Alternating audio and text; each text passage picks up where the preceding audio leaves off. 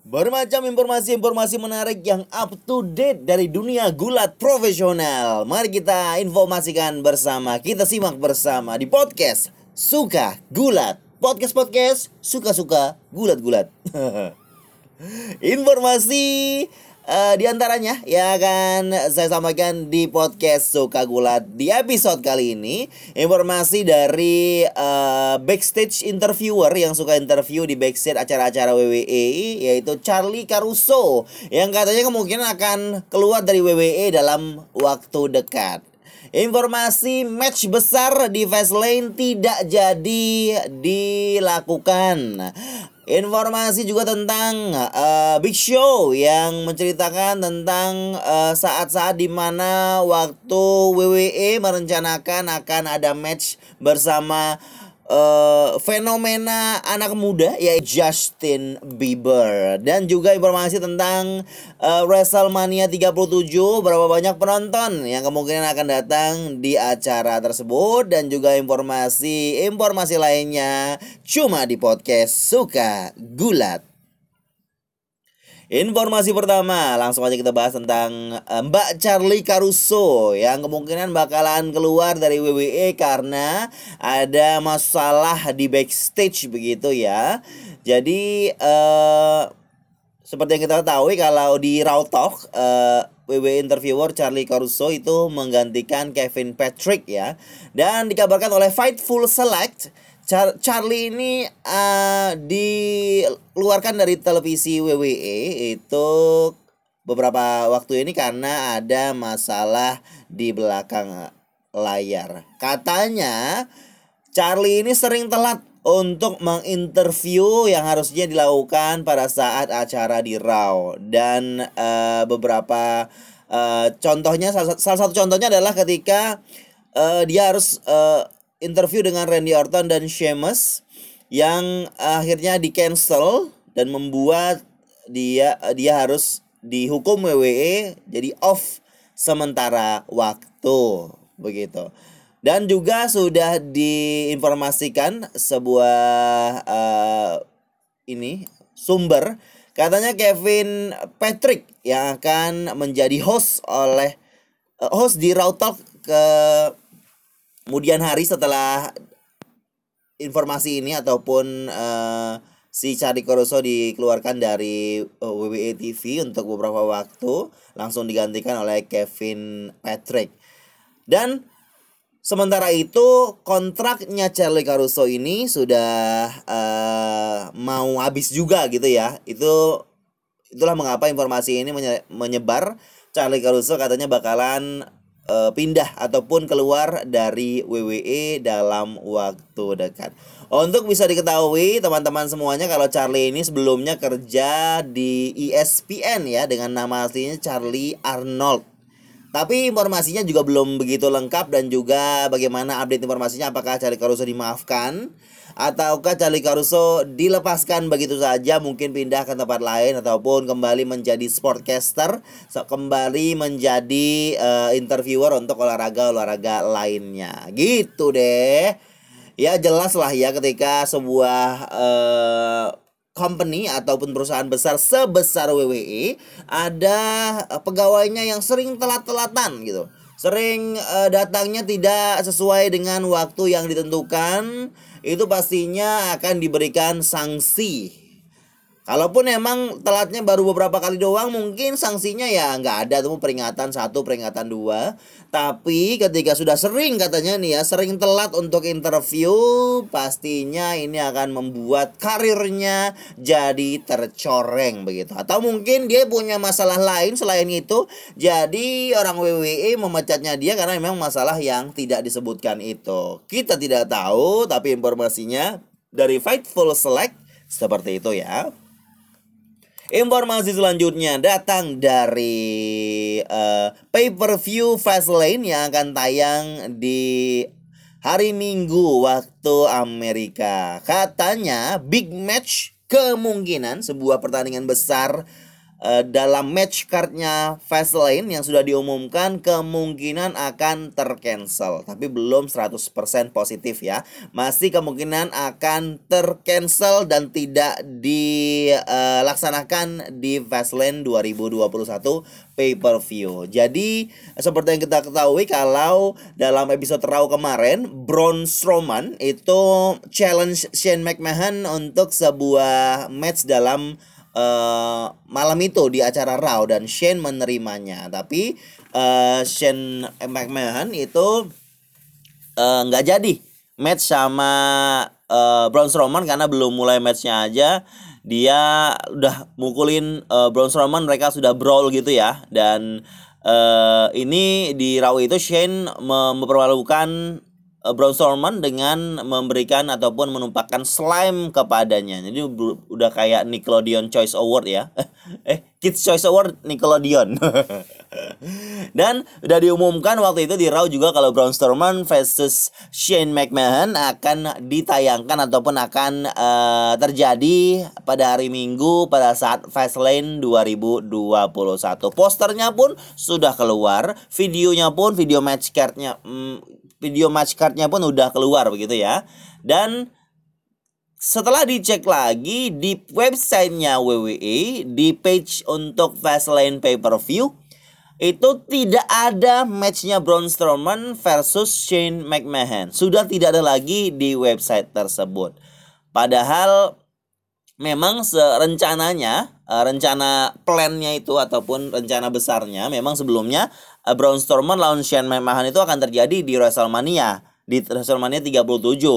Tapi kemungkinan besar ya memang akan berjalan sesuai dengan rencana. Jadi tidak jadi di Fastlane akan memang dilaksanakan di WrestleMania 37. Itu memang eh, ide originalnya ataupun rencana sebenarnya dari feudnya Shane McMahon sama Braun Strowman. Saya juga nonton uh, Raw kemarin beberapa hari lalu juga itu lihat Shane McMahon begitu sama Braun Strowman memang kemungkinan kayaknya memang mereka akan terus berlanjut sampai WrestleMania dan langsung ada di Fastlane kemungkinan hanya untuk pemanasan aja begitu ya. Tapi ketika sebuah match yang direncanakan untuk WrestleMania itu uh, tiba-tiba dilaksanakan di Fastlane dan mungkin nanti setelah Fastlane akan dilaksanakan lagi di WrestleMania, kurang spesial aja begitu ya. Itu mungkin alasan dari WWE untuk menarik kembali membatalkan uh, pertandingan antara Braun Strowman lawan Shane McMahon di Fastlane dan mungkin akan uh, menempatkannya dalam match card yang ada di WrestleMania 37. Seperti yang kita ketahui ya, di WrestleMania 37 akan dua malam. Kemungkinan eh, WWE kemungkinan butuh banyak match card ya untuk mengisi waktu-waktu luang yang ada di setiap malamnya.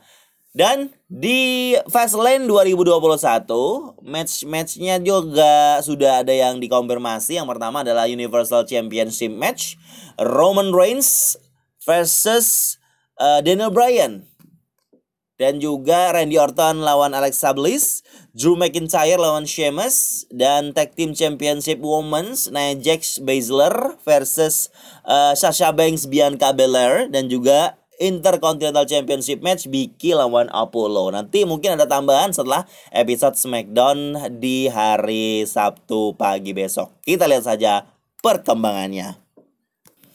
Informasi selanjutnya tentang WrestleMania 37 yang di mana waktu itu sempat dikabarkan kalau uh, WWE official ingin ataupun uh, berencana untuk membuka uh, tiket sebanyak 45.000 ya atau memberikan uh, 45.000 spot untuk fans hadir di acara WrestleMania maupun malam pertama dan juga malam kedua.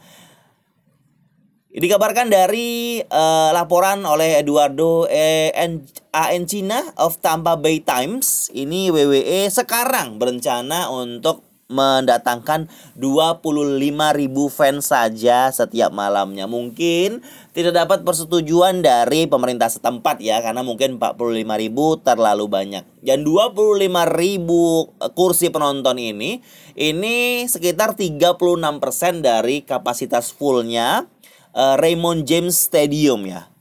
36% ini mungkin kelihatan agak pasti akan banyak kursi kosong begitu ya. Tapi mungkin WWE sudah memikirkan halnya uh, bagaimana untuk menutupi kekosongan itu katanya itu akan ditutupi dengan gambar-gambar ataupun bentuk-bentuk uh, cardboard orang-orang begitu ya jadi kelihatan rame begitu Selain uh, dikonfirmasi kalau akan ada 25 ribu spot untuk fans hadir di acara WrestleMania di Raymond James Stadium Tampa Bay, Florida, Kemungkinan juga bakalan uh, ada uh, masker gratis yang diberikan dan juga di depan pintu masuk akan dicek temperaturnya mungkin ya dengan uh, mungkin uh, tempo temperatur yang ditembak di uh, kening itu atau ditempelkan di tangannya gitu ya pokoknya ya begitulah itu protokol yang harus dilakukan dalam masa pandemi ini ini bisa dibilang uh, acara yang uh, mengundang banyak fans pertama di masa pandemi yang ada di Amerika. Luar biasa.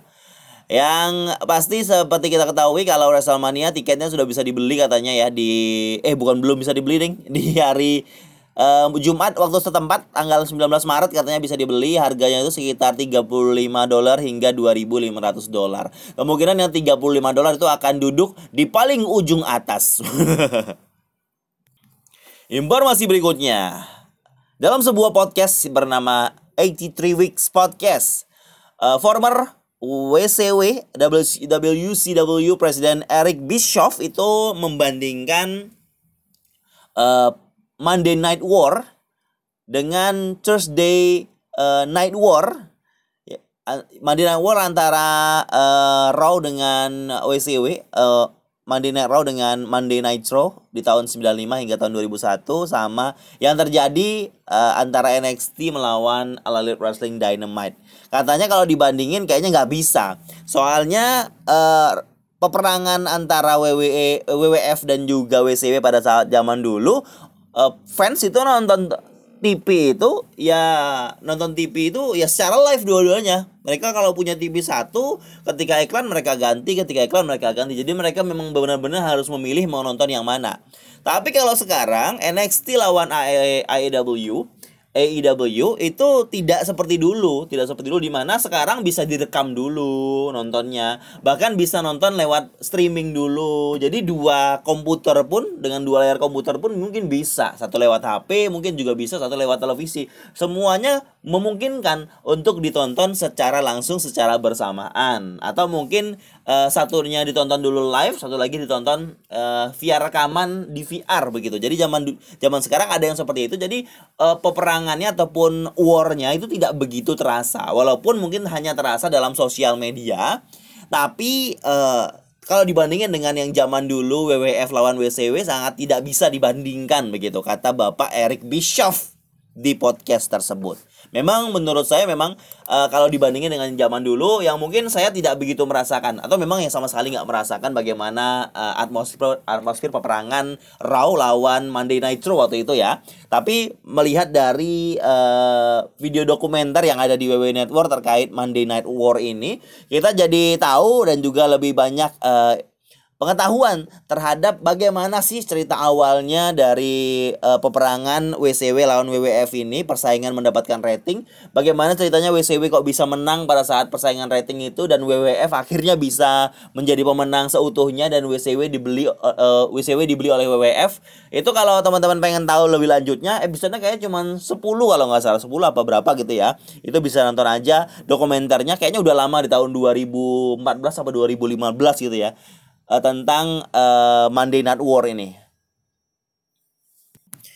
Informasi selanjutnya nih, uh, informasi ini membuat saya tahu kalau ada uh, sesuatu yang dulu pernah sempat terjadi tapi gagal ya, direncanakan tapi gagal di tahun 2014, yaitu rencana WWE untuk memasukkan Justin Bieber sebagai salah satu pegulat yang bertanding di acara SummerSlam tahun 2014.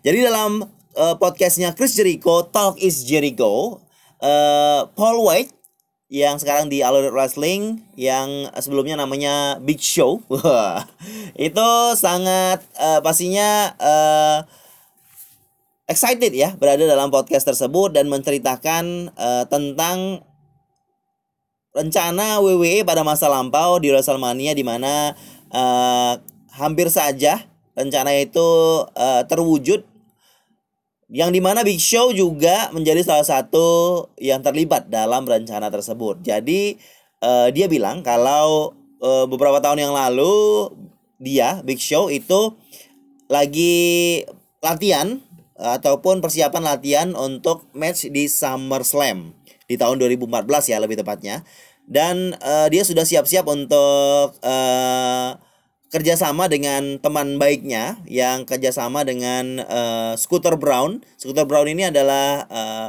manajernya Justin Bieber. Dan rencananya adalah John Cena, The Big Show, dan Justin Bieber itu akan melawan The Wyatt Family. Yang saat itu di tahun 2014 Wyatt Family lagi hype banget ya sebagai top heel begitu.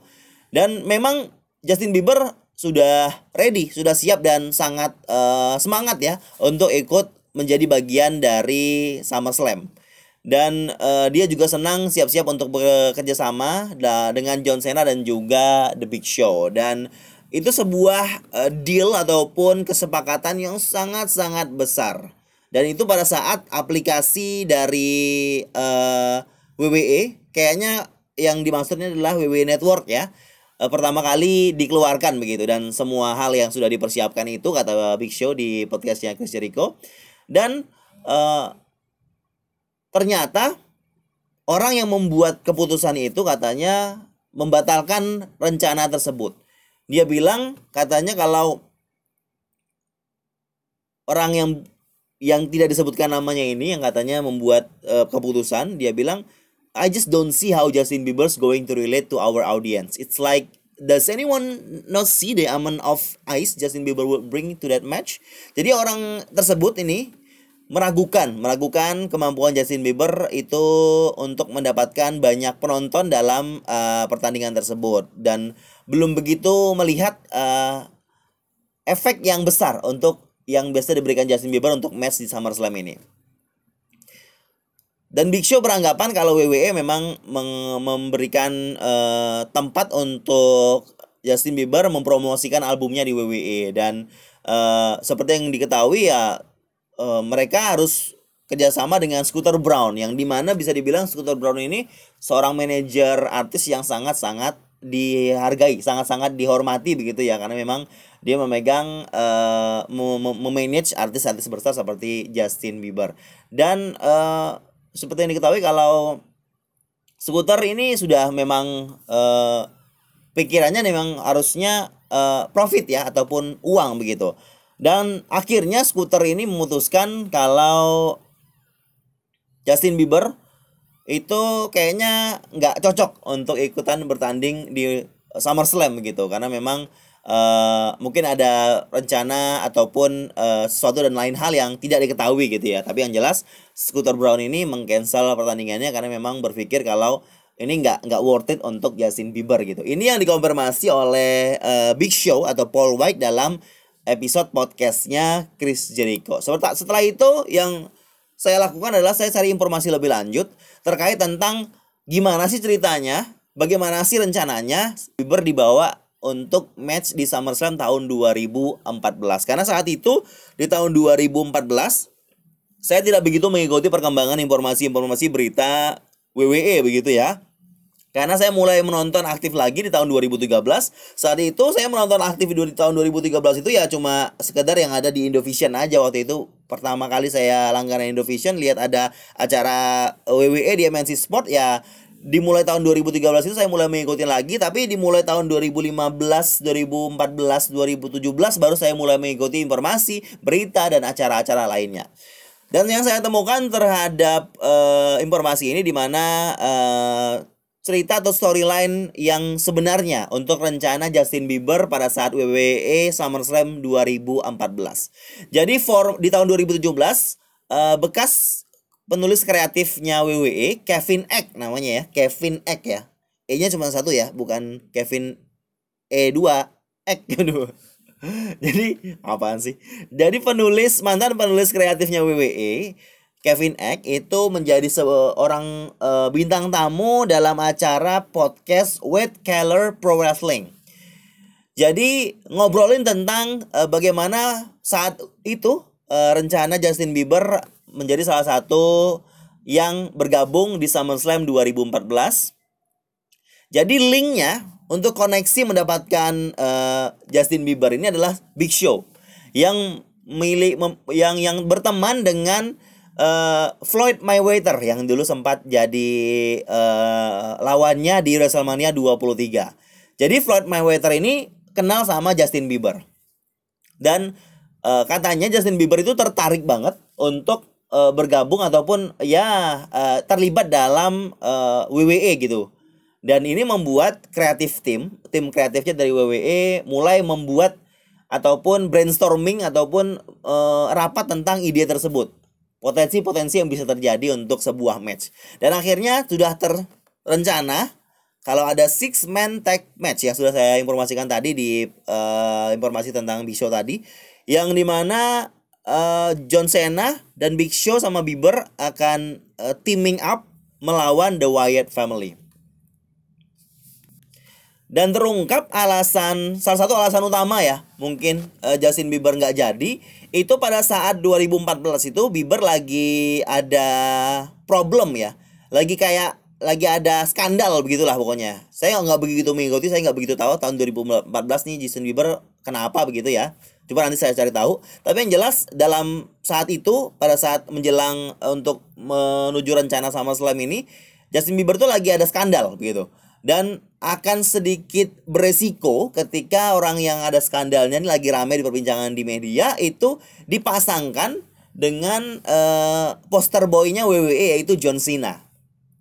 Dan itu membuat menjadi sebuah pertimbangan besar terhadap uh, Justin Bieber dan rencananya di SummerSlam 2014 dan ini sebuah offense juga ketika nanti pasangan uh, ataupun tim Big Show John Cena dan juga Justin Bieber ini melawan Wyatt Family yang saat itu seka, uh, sedang menjadi heels yang sangat besar tahun 2014 menjelang sama Slam ini ya.